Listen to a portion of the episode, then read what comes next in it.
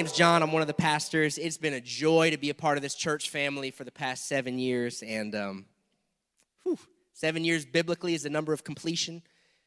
I hope that doesn't mean God's done. Now that I think about it, but eight is the biblical number of new beginnings. Amen. Okay, so good. That's good. Everyone breathe a sigh of relief. Why don't you stand to your feet with me as we get ready to read and honor God's word? We're in the midst of a series called The Awakening. Everybody say The Awakening the awakening. We're going through the book of Acts. We've dialogued in this series about how this world is in trouble. Can I get an amen? This world is in trouble, and we are longing for things that only awakening can solve. We've been dialoguing on this single phrase that we see in the book of Acts. If God did it before, revival, awakening, transformation, He did it in Acts, He did it in modern history, and if He did it before, He can do it Again, come on, somebody. Y'all tracking with me. The, the, the, question last week was what are the marks of this awakening? What does it look like? We talked about how awakening is Jesus centered, it's action oriented, and it is spirit empowered. That Jesus kicked off this great awakening, and we follow his lead. If you missed it, you can check it out on our podcast or our YouTube channel this week as we reflect on seven years of God's faithfulness, seven years of God's grace, seven years of God using a bunch of ragtag, ordinary, jacked up individuals here at Greenhouse to do supernatural things because He's that amazing. I want to talk about how. I want to talk about the how of this great awakening. This morning, I want to talk about power. Turn your neighbor and say, power. Turn your neighbor, say it in Spanish, say, poder. Poder. It just sounds better like that, right? La lengua de los cielos. Amen, amen, gloria power. Acts chapter 1, if you got a Bible, turn to verse 6. If not, Sky Bible is up on the screen for your viewing enjoyment. And if you're ready, say, Preach, preacher. All right. It says, Then they gathered together around him, him being Jesus, and asked him, Lord, are you at this time going to restore the kingdom or the power to Israel? I'll explain what's going on there in a second. But Jesus said to them, It is not for you to know the times or the dates that the Father has set by his own authority, but you will receive, everybody say it, power. Say it again. You will receive power when the Holy Spirit comes on you. And you will be my witnesses in Jerusalem and in all Judea and Samaria and to the ends of the earth. By the way, that is precisely what happened because when God speaks, it happens. Amen. You take that one to the bank. After this, Jesus was taken up before their very eyes, and a cloud hid him from their sight. Say, freak me out. They were looking intently up into the sky as he was going. Where to go? And when suddenly two men dressed in white stood beside them and said, Men of Galilee, why do you stand here looking into the sky? Although I think the answer is pretty self explanatory, but anyways, not the point. This same Jesus, who has been taken from you into heaven, will come back in the same way you have seen him go into heaven. Let's pray. Jesus, speak through your word and remind us of who you are and who we are in you. In Jesus' name.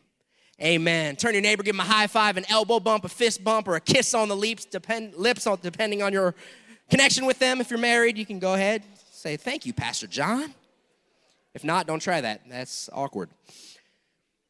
You ever watched power go to somebody's head?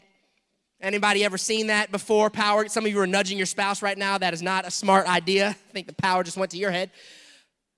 But if you've ever encountered this, it is quite a sight to behold. I remember in elementary school, I had a friend named Dustin Goldman. Dustin Goldman was my buddy. We would hang out, we'd do sleepovers, we would play Power Rangers, which apparently is still around talk about staying power goodness gracious so we would we would we would hang out but i remember the day that Dustin Goldman was given the illustrious privilege of what we did in elementary school called the line leader. Anybody have the line leader growing up? He was the line leader. Now, the line leader was largely a, uh, a ploy by educators of positive reinforcement or a Hail Mary of please God, let this work and change this kid's behavior around, right? The line, now for Dustin Goldman, his was the latter, not the former. He was not exactly the standard of upright behavior, but he tried his best. And I remember the day that Dustin Goldman became the line leader. It was a day I would never forget. You, I could have sworn Dustin Goldman was told that he had been crowned the empire of the modern world because I've never seen this small amount of power. He Dwight Schruted it so hard. I've never seen this small amount of power, the office, right? I've never seen this small amount of power go to someone's head so quickly. I mean, this kid was, he was out of his mind. We, he, he, he demanded the basketball during recess. We're like, what are you talking about? I'm the, I'm the line leader. Okay? He, he would ask for trades during lunch that were preposterous. I'm talking like, hey, I'll trade you fruit snacks for my turkey cheese sandwich. People are like, what? Have you lost your mind? He's like, I'm the line leader. I remember by the end of the day, we collectively gathered in, our, in our elementary school glory, and we were like, Teacher, we just need you to promise us one thing Dustin Goldman cannot be the line leader ever again. He can't handle the power. Some of you know somebody like that, maybe. Maybe some of you are somebody like that, maybe a little bit more circumspect. Here's my point we live in a world obsessed with power. We're doing car research and we want to find the car that's got the most horse power. And we go, we've got, you know, sections flooded with self-help books, and we'll we'll pull out the Atomic Habits book because we want to develop and fine-tune our will power. We don't stop, by the way, when it comes to having power over ourselves. No, we want power over others as well. We want to climb the ranks at our job. We want to build clout and influence on social media. We live in a world in which the biggest career ambition of almost every 15-year-old right now is what? They don't want to be a professional athlete anymore and they don't want to be a superstar, they want to be a social media influencer. Teachers, am I right? Everyone's like, What are you gonna do for a living? YouTube. Because I'm amazing and everyone wants to watch videos of me endlessly and they will pay me to do it. We live in a world obsessed with power, this seemingly unchecked yearning for power, clout, influence. But if we were to just pause for a moment and be a bit more circumspect, we would realize that this obsession with power, this craving and longing for power, it's actually destroying us. Because history has taught us over and over and over again that when we get power, eventually and inevitably we abuse and misuse that same power we received. Maybe you've experienced it, I bet you have. Somebody in your life that had power and and maybe not even a bad person, but but they misuse power in some sort of a way. We've all experienced the misuse of power. Maybe for you it was a boss or a parent, a guardian, a teacher, a peer. And it's easy to point the fingers, but most likely if you're a person, like I'm a person, Homo sapiens in the room, anybody, human beings, all right, cool. Not everybody, which I don't really know how to feel about that, but guess preach the good news to all creation. Uh, most likely, you have also abused and misused power yourself. It's not a religious thing, it's a human thing. Due to our confusion about power and authority, we have clamored after a power on this earth that if we are ever to actually obtain us, it destroys us from the inside out. Can anybody relate to that? I've got one big idea. If you're taking notes, I'd encourage you to jot this down and we'll unpack it during the course of the next several moments together. Here is my thought for the morning it takes holy power to redeem power. It takes holy power to redeem power. You're like, John, what in the world are you talking about? Let me try to explain. Point number one is this we crave power. Turn to your neighbor and say, It's true. It's true. Maybe not for you, but maybe for your neighbor. It's, it's true. We crave power. It starts in verse 6. Then they, being the disciples, gathered around Jesus, and they asked him, Lord, are you at this time going to restore the kingdom to Israel? Now, the context for this passage matters because it sort of helps us understand what exactly is happening here in this interaction between Jesus and the disciples. See, in ancient Israel, there was an ancient empire that was basically conquering the majority of the known world at this point. Anyone know what empire that was?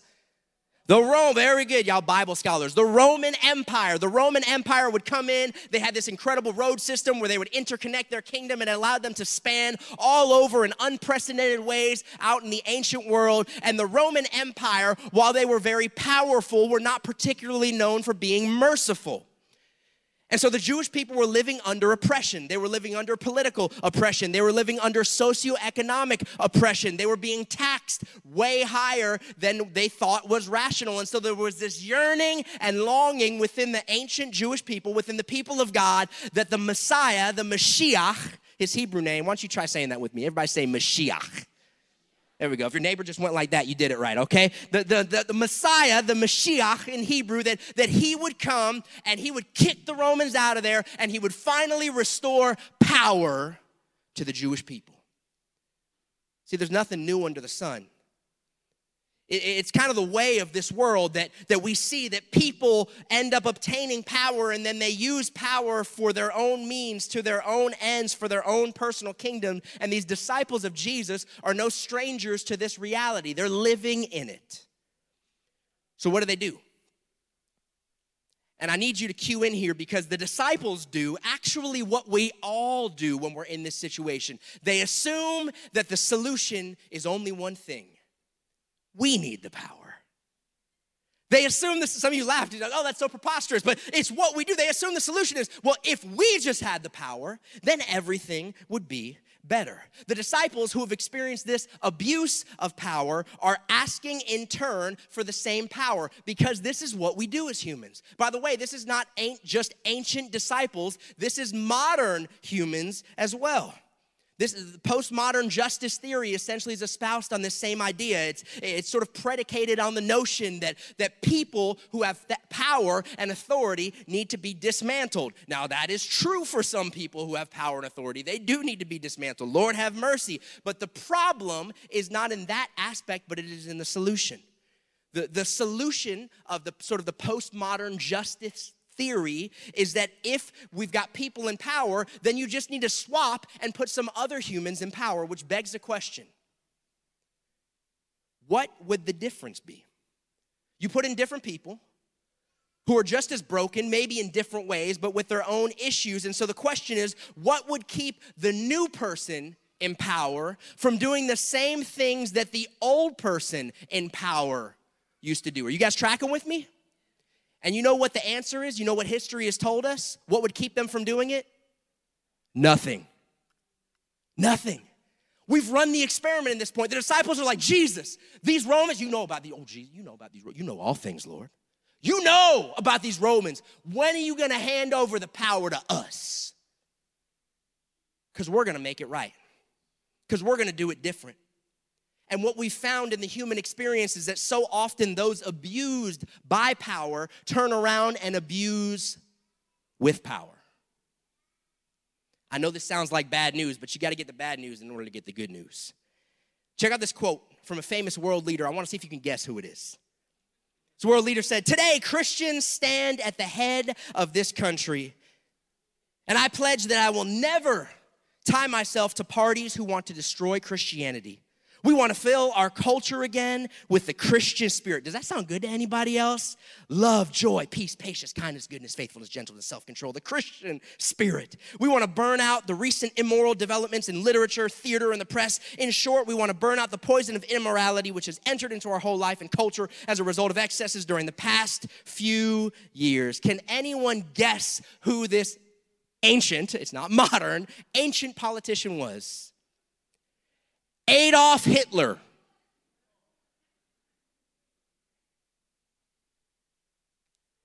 You hear these words, we want to we want to renew again the Christian spirit to our land. What in the world? I, I, I, found myself going down this exceptionally depressing rabbit hole as I was preparing for our time together. As I started, I'm like, what in the Adolf Hitler? I'm from a Jewish background. I'm like, that's like the oh my goodness, the devil incarnate. I start looking into world leaders. It's like the it's like the framework for almost every horrible dictator in human in human history. They've had the, they started out so good. Most of the times they started out, they were poor, they were oppressed. They got into power because they were representing the people, because they had a vision that they were gonna distribute power, that they were gonna stand up for the, for the small guy, for the little guy, they were gonna make things better it's, I mean, over and over. I, I, got through like 10 names all throughout. It was the Eastern world and the Western world and the ancient world. I was just depressed. I'm like, I got to go pray now just to get back in the spirit. We see it with crooked politicians. They often started out so good with such great ideals.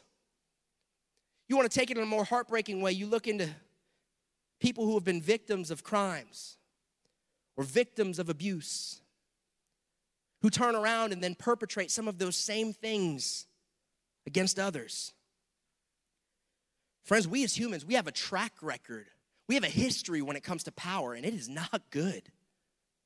There's a problem here.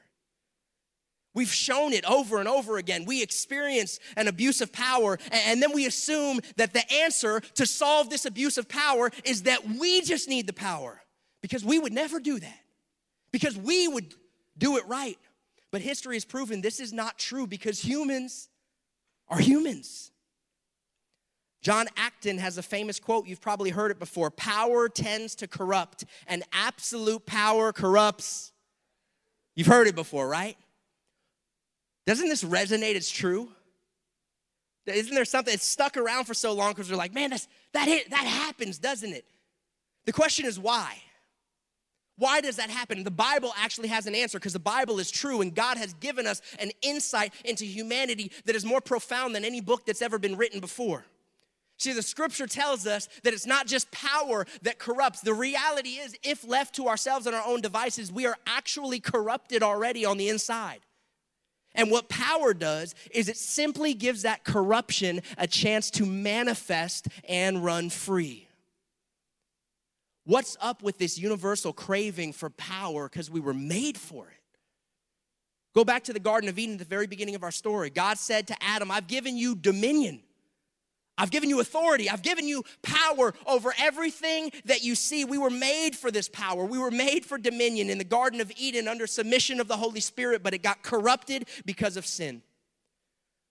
Which brings us to our modern condition.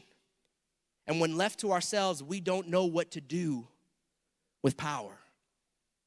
So we abuse power and we misuse power. We crave power, point number one, but this brings us to point number two. We need a holy power. Turn your neighbor and say, Holy, Santo, holy power. We need a holy, I don't know why so much Spanish right now. Um, I'm hearing my wife teaching it in, in, the, in the room, Senora Lash here. My son Liam is, uh, is right now obsessed with power in battery form. He has discovered, our son Liam, he's five years old, he's our oldest. He has discovered the wonder of batteries. Any parents of like young kids or parents that remember when your kids were young? Any parents out there? No? Okay, three. Y'all don't want to claim your kids? That's cool. That's fine. That's fine. Everyone's like, mm, nope. Nope, I'm not, no, no, no. Uh, my son is really into batteries, which is fantastic because all of the toys that use batteries are mind blowingly loud and obnoxious. Thank you, God, for all of our incredible friends who have gotten us these battery powered toys. And so my son has discovered the wonder of batteries. Just this week, he was rummaging through the cupboards. For a split second, I thought he was trying to clean, and I was like, who am I talking about? This is my son. Um, and so I was like, Bud, what are you doing? He's like, Dad, my laptop needs three A batteries. Three A bat, triple A battery. That's what he's saying. And uh, he doesn't have a real laptop. It's like a little Spider Man thing, all right? We're not crazy. We're not those crazy parents, okay? And so he's there looking and he's like going through the drawer and he found a drawer of batteries. I didn't even know they were in there. So I was like, great, thanks for helping to clean, son. And uh, he, he's pulling them all out. I didn't have the heart to tell him they were all double A batteries. There was like 20 of them and he was just going through it. So I'm like, yeah, yeah, son, go for it. Hope, please, God, don't let him find AAA batteries because that laptop is so loud. I'm not a bad parent. Okay, I love my kids. I just don't love those batteries. And so I finally was like, Bud, you know, your laptop is broken. Um, the batteries don't work. I, am pretty sure that's true. And um, I said, you know, the batteries don't work. I said, but but all the batteries that you have, he, he didn't realize yet. And I had to explain to him, son, it's not just that your laptop needs power. Your laptop doesn't need power, your laptop needs the right power. Not just any battery is gonna solve the, the, the, the, problem. Not just any battery is gonna do the trick. It's not just that we crave power, it is absolutely incumbent on us, utterly necessary, word nerd, SAT word. We don't just need power, we need the right power.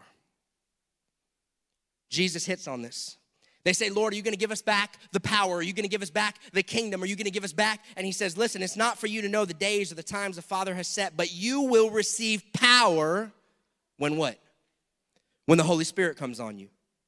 You will receive power when the Holy Spirit comes on you. I think we need a little to be a little bit more honest in this season. A lot of other spirits, if you want to use this language, have come upon us in this season. We've watched selfish spirits and lustful spirits, greedy spirits and fearful spirits, divisive spirits, all kinds of spirits have exercised authority and dominion, and we have watched others and we have watched ourselves act in ways that we never thought we would. But I want us to hear the words of Jesus. We need the Holy Spirit. Jesus said, when he comes, you get real power, you get holy power. All these other spirits, they'll give you a little, a little zap, a little jolt, a little justification. They'll feed into our rage or our anger, our offense or our defense, but the Holy Spirit is different. You say, John, how do you know the difference? You know the difference by the fruit. Paul writes about the fruit of the Holy Spirit. It's, it's love, joy, peace, patience, kindness, goodness, faithfulness, gentleness, and self control. These are the fruits of God's Spirit. And the warning when it comes to power is clear beware of allowing the wrong spirit to come upon you. So let's go back to the question for a moment. Jesus, will you at this time restore the kingdom? Will you at this time restore the power, the authority to Israel? It's easy to look at that and be like, man, what a dumb question. You know, every teacher's like, there's no bad questions. And then someone asks one, you're like, that was a bad question. Lord, will you at this time restore the power to Israel? Here's our problem we keep settling for this world's plans for power when God already has a better plan. For instance, let's take their scenario here. God had a plan. God told us that his plan had always been to bless this entire world. He tells Abraham, through you, Abraham, all the nations of the earth will be blessed. God has a plan, and his plan is for all of the people groups. We see in Revelation, God's family is every tribe, tongue, color, nation, and language. God's family, if you look around right now and you're seeing all these different people, it looks like the UN gone spiritual, right? You're like, man, this is beautiful.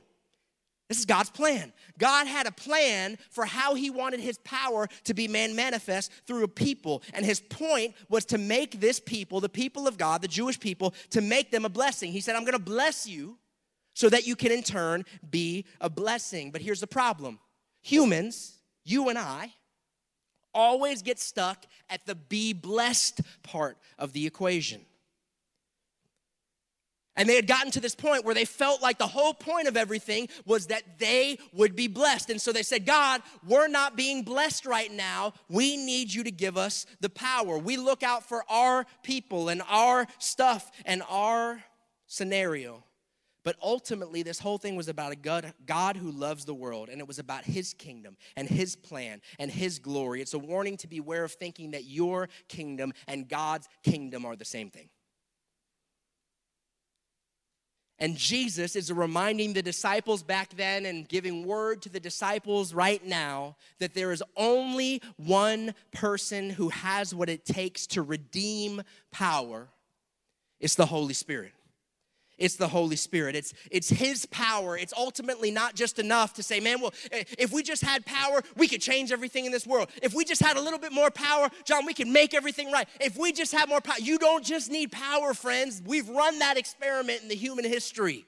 Doesn't end well. We don't just need power, we need holy power. You want to see great awakening, you need holy power. You want to see your family transform, you need holy power. You want to see God's kingdom break out in your office space, you need holy power. We want to see righteousness and justice flow like a mighty river, we need holy power. Come on, we need holy power. His kingdom come on earth as it is in heaven. It's one of the reasons I love the book of Acts because it is a story of God's power on display.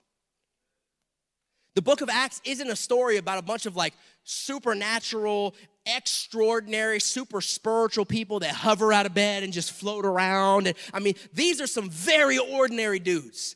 Any of y'all read the Gospels before? You're reading about Peter. Peter gets called the devil at one point. I mean, these guys, they missed it all the time.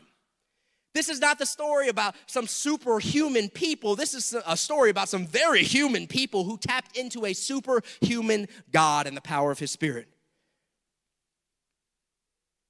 I'm thinking about Greenhouse as we celebrate seven years today. Seven years of watching God move. And, and you're like, John, what? Seven years of what? It's seven years of, of kind of the same reality of Acts. It's seven years of God working. It's seven years of His power and His glory and His incredible work and His incredible redemption power. And I started thinking about God, God, look at all that you've done. I remember coming here at, when we launched at Western and being here, and, and Tedjo was up there playing cajon, and him and Jamie were singing worship like the Indian version of Shane and Shane. And I was like, man, this is awesome.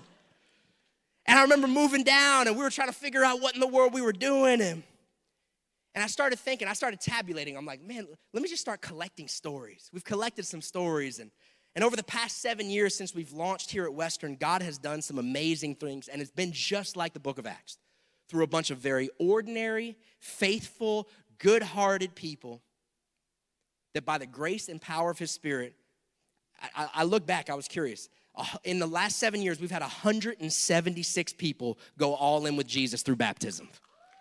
Yeah, 176 people.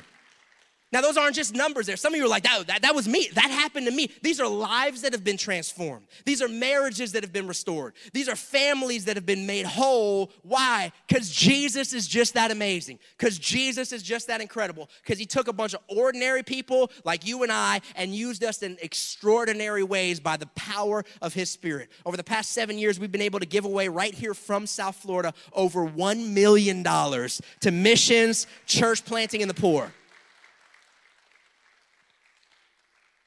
Listen, we, we got like 40% of our church is probably college students, y'all. Like, we're, we don't got it like that. It's a bunch of ordinary people who have extraordinary hearts of generosity. These are things like rescuing kids out of human trafficking with Missionary Sam and Life for the Innocent, caring for and empowering the homeless towards restoration, providing mentoring and tutoring to break cycles of generational poverty right here in South Florida, fostering a discipleship movement and microchurch planning in Guyana. Shout out to the Guyana crew joining us online right now. God's been doing all sorts of incredible things. This is an, an, indigenous church planting movement all throughout East Africa where they're doing life skills training and subsistence farming training, and, and they're reaching into communities and tribes that have never before heard the gospel. Warring tribes where there would be feuds back and forth and people murdered, that all of a sudden the gospel comes in one of the tribes, and we say, Well, we're gonna go and do peacemaking. And if they kill us, we die in the name of Jesus. But if they don't, we can be at peace, and maybe we could find peace and, and togetherness in the gospel. These are things like you heard on Friday night at the prayer meeting with, with Josh from Wycliffe, Bible translation for unreached people groups where they're getting New Testaments in their heart language that they have never before had in the history of the modern world. And so much more. And I get excited about this because I know this is just the beginning. God is just getting started with what He wants to do, not by might, not by great intellect, not by power, not by great ability, but by His Spirit. Amen. And if we want to see this awakening, we need holy power, which brings us to point number three. Number one, we crave power. Number two, we need holy power. Number three, we receive holy power for a holy purpose. I think many of us, we, we, like, we like this, this sort of uh, encouragement, this proclamation, this promise from Jesus, but you will receive power. You're like, yes, I like the sound of that. Thank you, Jesus. It's what somebody's been listening to me. Baby, you hear that? You hear what Jesus said? Mm-hmm. I told you. I told you. Power. The question is why? Why? Jesus tells us. Look at verse 8. Jesus says, You will receive power when the Holy Spirit comes on you, and you will be my what? Witnesses. Turn to your neighbor and say, Can I get a witness? Can I get a witness? He says, You will be my witnesses. See, to walk in this holy power, you need his mind and you need his agenda. Jesus did, need, did not leave it up to interpretation of your own mental happenstance. What this power is for, he told us explicitly. You're gonna get my power, then you're gonna be my witnesses. And the power and the kingdom that God has in mind will witness about him. Now, by the way, this word witness, this is not exclusively a religious word. This isn't exclusively a Christian word. This is a human word. People do this all, all the time. Let me give you an example. You're, you're there on the corner, you're going for a walk in your neighborhood, you're taking your kid in the stroller, and all of a sudden, God forbid, you see a car accident. Everybody's okay, don't freak out. But but you're there, and so you witness it, and so you get called to the courtroom or you get called by a police officer and they ask you if you can be a witness. You're like, what do I say? You tell them what you saw. You guys tracking with me? What does it mean to be a witness? You tell them what you saw. Well, I don't know what to say. You tell them what you saw. Jesus says you're gonna get boldness and power. What do I do? I don't know what to do. I don't know. Just tell them what you saw. Some of you are here, by the way, because a friend invited you. You're like, why did they invite me? Because they care about you. Because they've seen God work. They've watched God work in other people's lives. Maybe they've seen God work in their own life. They've experienced such a, a life and a joy and a peace. And because they care about you so much, and because they think that you would really enjoy connecting with this God that's transformed their life, they love you enough to tell you what they saw. You're here. We're reminded by Jesus that he is not building his kingdom on preachers, he's building his kingdom on witnesses. Jesus doesn't say you'll receive power and you're gonna get a microphone, Michael, and you're gonna come up here and preach right now. Would you like to do that? Yeah, okay, you no, no. he was ready for a second. Jesus says you're gonna be my witnesses. The whole purpose, a, a, a, large component of the purpose we have if we are still on this earth and we follow Jesus. And I realize I'm in mixed company here, and some of you are not Jesus followers, and we're thrilled and honored that you're here with us, investigating God and faith and spirituality. But if you follow Jesus, he promised holy power for a holy purpose, which is to be his. Come on. Can I get a witness? You're like, John, witness it. Come on. That's such like an archaic stance on how to talk to people. I mean, no one does that these days. You're right, we just don't call it witnessing, we call it posting or informing. Right? You're like, people, John, pa- Pastor John, people don't wit- witness these days. Like, that's just not a thing that happens. Oh, really? Have you been to a gas station lately? Hey, I'd like for you to sign my petition. Like, man, I'm just trying to pump my gas. I know, I know, but this position is really important, you see, because in Florida, the gambling and the gambling money is going to go to the schools. And you're need to do this, and it's absolutely important. It's going to change your life. Anybody else had that experience? Like, we live in a culture, just to be clear, humans witness humans witness. The problem is you only witness about what you experience and what you're passionate about. But we do it all the time. See, whatever you're immersed in, remember right before this, Jesus said, You're gonna be John baptized with water, verse 5, but you will be baptized or immersed in the Holy Spirit. You will inevitably witness about what you're immersed in.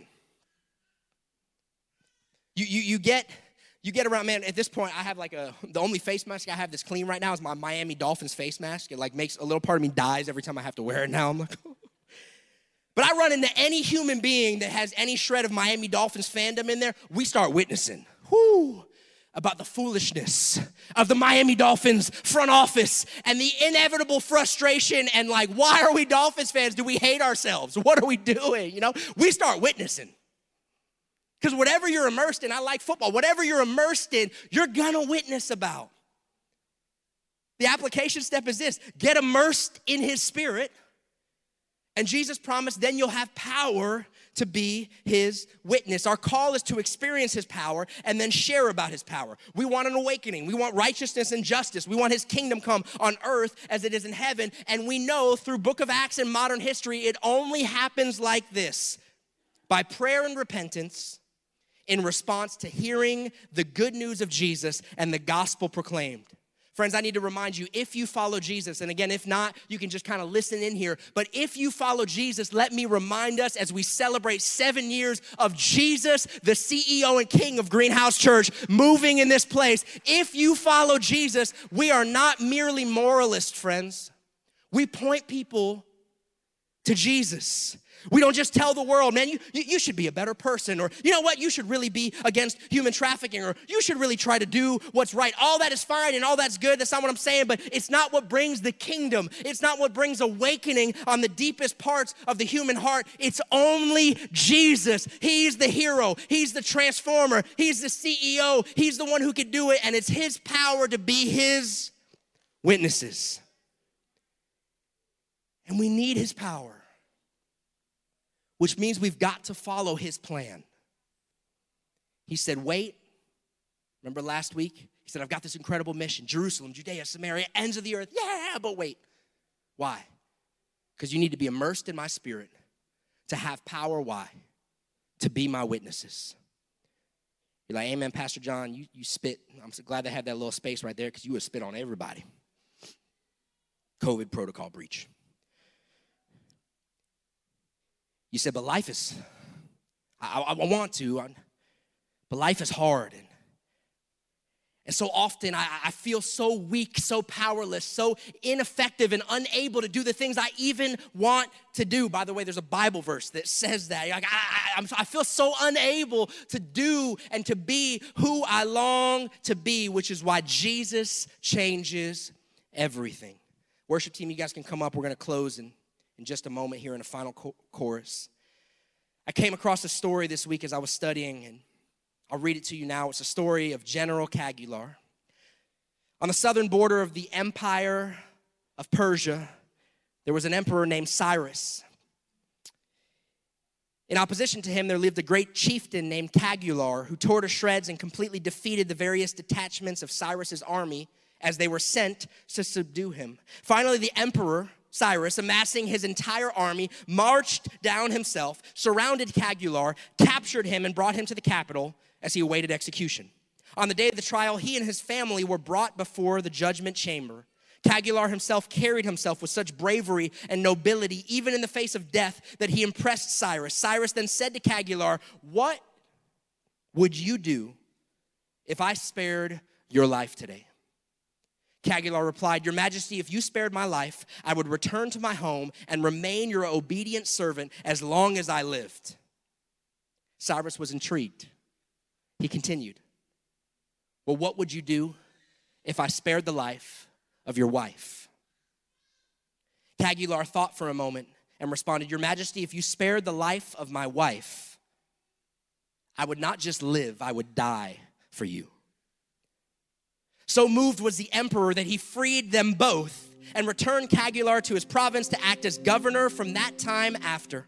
Upon arriving at home, Caligula reminisced about the trip with his wife. Did you notice, he said to his wife, the marble at the entrance of the palace? Did you notice the tapestry on the wall as we went down the corridor into the throne room? Did you see the chair that the emperor sat on? It must have been carved from one lump of pure gold.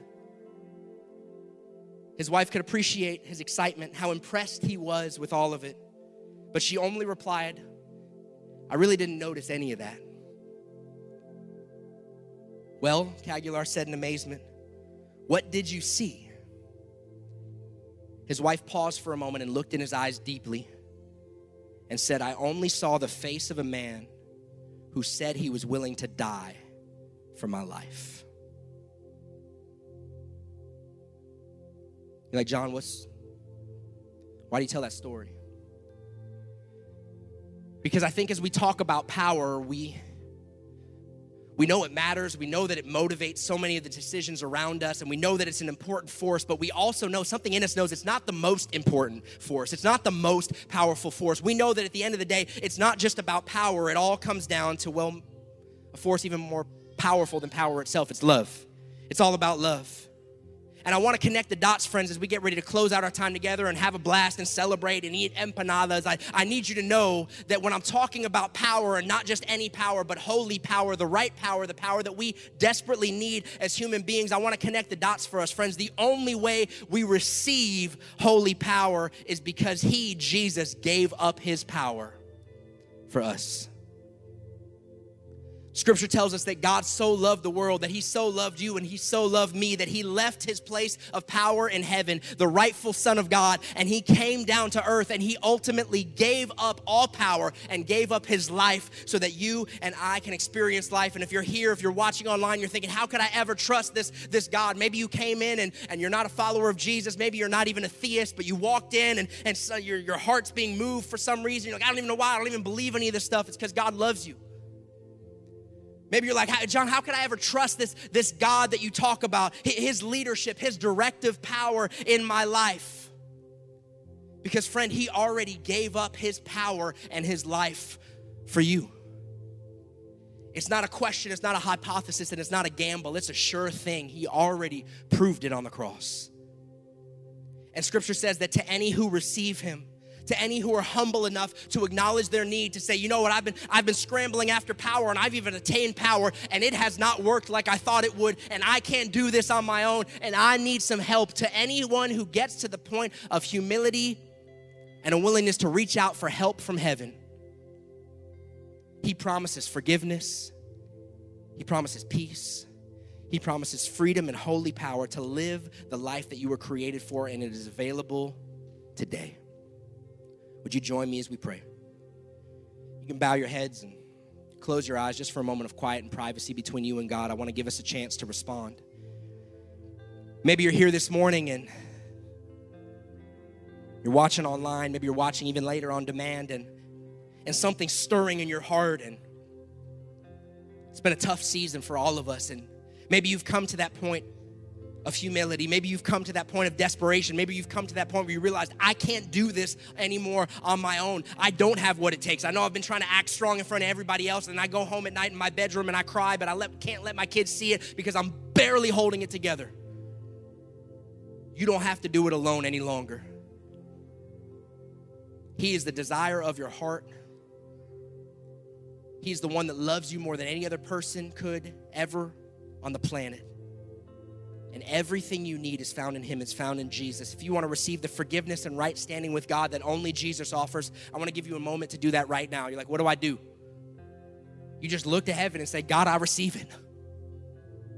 You do it right now, right here in the room, wherever you're watching online. God, I receive it. Jesus, I need you. I need your help. I need your forgiveness. I need your leadership in my life. I need your direction. I, I, I can't do this on my own anymore. Jesus, I need you. Forgive me, help me, change me.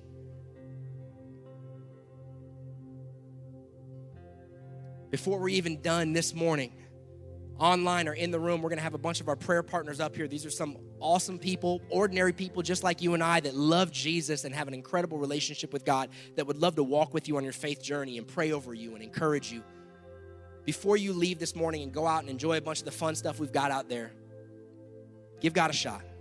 Respond. Maybe you're here and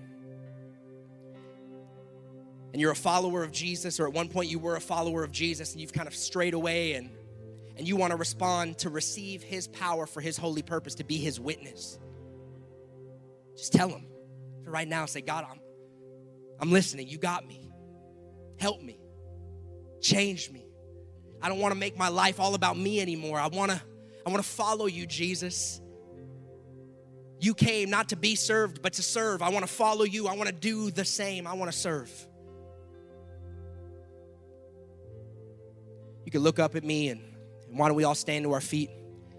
If I could ask our prayer partners to come up here and, and line the front. Here's how we want to close. I I had strongly in my heart for the last two weeks now that you know, we, ju- we just culminated 21 days of consecration and prayer and fasting as a church. During that course of time, we've watched God do miracles. We've watched there be relational miracles. We've seen he- healing miracles, people's physical bodies that have been healed miraculously by the power of God. We've seen God do some incredible things. I had a very strong sense that this morning, for anyone that would be desperate and humble enough to say, man, I'll give this a shot, if you need a miracle in your life, before you go out and party and enjoy and celebrate, I want to invite you to come forward. We would love to pray with you. If you you need a physical healing miracle in your body or for someone you love and care for, if you need a miracle with a relationship, if you need a financial miracle, if you need wisdom, you're like, I'm not sure which direction to go, I need God to speak to me. I believe that God wants to do some supernatural things. You're like, John, how would you even know? I don't even know what I believe.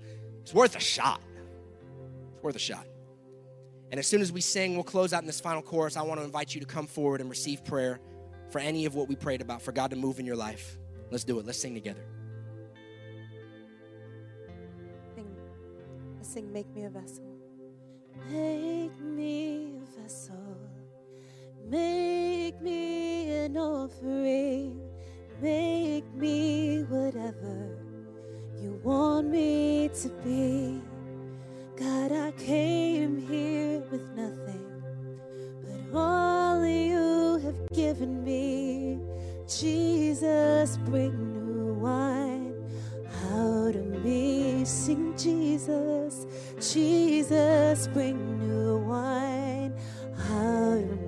Where, where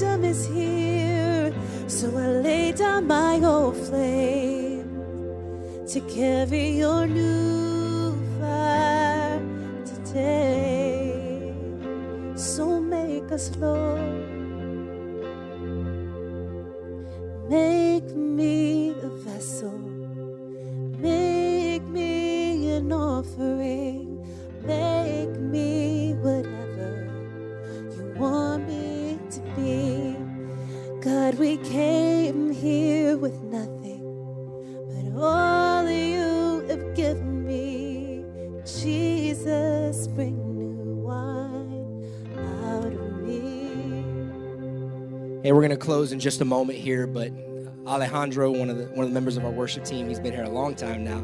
Felt like God put something on his heart. And the scriptures it talks about when we come together, it's not just uh, you know the sage on the stage pontificating from the mountain, but God gives gifts to His people, and sometimes He chooses by His Spirit to share something. And so Alejandro felt like he had a word of encouragement, and um, and I want him to share that now. Thank you. Hey, everyone. So, um, earlier during worship, we were just kind of praying and worship, thinking about all that God has done in the last seven years at Greenhouse. I've had the honor of being here for almost five years. Um, February 1st will be my fifth year. But um, really, God's done so many amazing things, but it's hard to kind of neglect the fact that so much has happened over the past two years in our community, even in this church, uh, and so many things that can affect our faith, um, so many things that can be detrimental. And um, I really just felt that the word that God had for, for our church was just like faith. Um, and really being faithful to Him. And so I'm not really sure. I feel like this is because it's been me, and I'm sure that it's a lot of other people. Maybe you're at kind of like you know your last straw with faith, or maybe you just feel like this is not really working out. Um, and you're thinking about like, what's your next step? Do I go? Do I stay? Not necessarily here at the church. I mean, like with your faith, like what's going to be your next step? And I really feel like the Lord wanted just to um, highlight Philippians 1 6. My phone is lagging, so I'm not really sure where that's going. Um, but it, it's basically saying, give me one second. Philippians 1 6. There we go. Thank you so much, John. it says, And I am sure of this, that he who began a good work in you will bring it to completion at the day of Jesus Christ. It is right for me to feel this way about you, all because I hold you in my heart for all the partakers within me in grace, both in imprisonment and defense and the confirmation of the gospel. Basically, know that the Lord is, he, if He began a good work, He's going to complete it. And um, that's the word that I got. Amen. That's good. It's good. Thank you, Alejandro. Hey, let me pray for us. Jesus, you've been so good. You've been so faithful. I, I, I think back, especially over the past two years. I mean, we were not able to meet here at Western High School in person for 14 months. I legitimately don't know how we're still here as a church, let alone in a healthy place, thriving and moving forward, seeing your kingdom come. God, your hand and your grace is the only answer I have. You've been so good, you've been so faithful. We love you, Jesus. It is a joy to celebrate what you've done over this past seven years as we look forward to what you have for the future. God, we say we are yours. We commit afresh our, our hearts to you, our church to you. Lord, this is all yours. This is all for you. Our lives are yours. Our time is yours. Our money is yours. This church is yours. God, use us. Make us a vessel. Our lives are an offering. Use us for your glory. Thank you for your faithfulness. Thank you for your goodness. Lord, I, I thank you for this church. I love this church so much. What amazing people you've blessed us with, God. What genuine hearts for you. Lord, I pray that you would bless them and keep them. Make your face shine over them and be gracious to them. Lift up your countenance upon them and give them your shalom, shalom, perfect peace in Jesus' name. Amen. Love you, church. Happy birthday stick around, enjoy some games and empanadas, and take a picture with the family and enjoy some time together. And we'll see you in micro churches and right back here at Western next week. Love you, church. If you need prayer, you're welcome to come forward. I'll see you out there.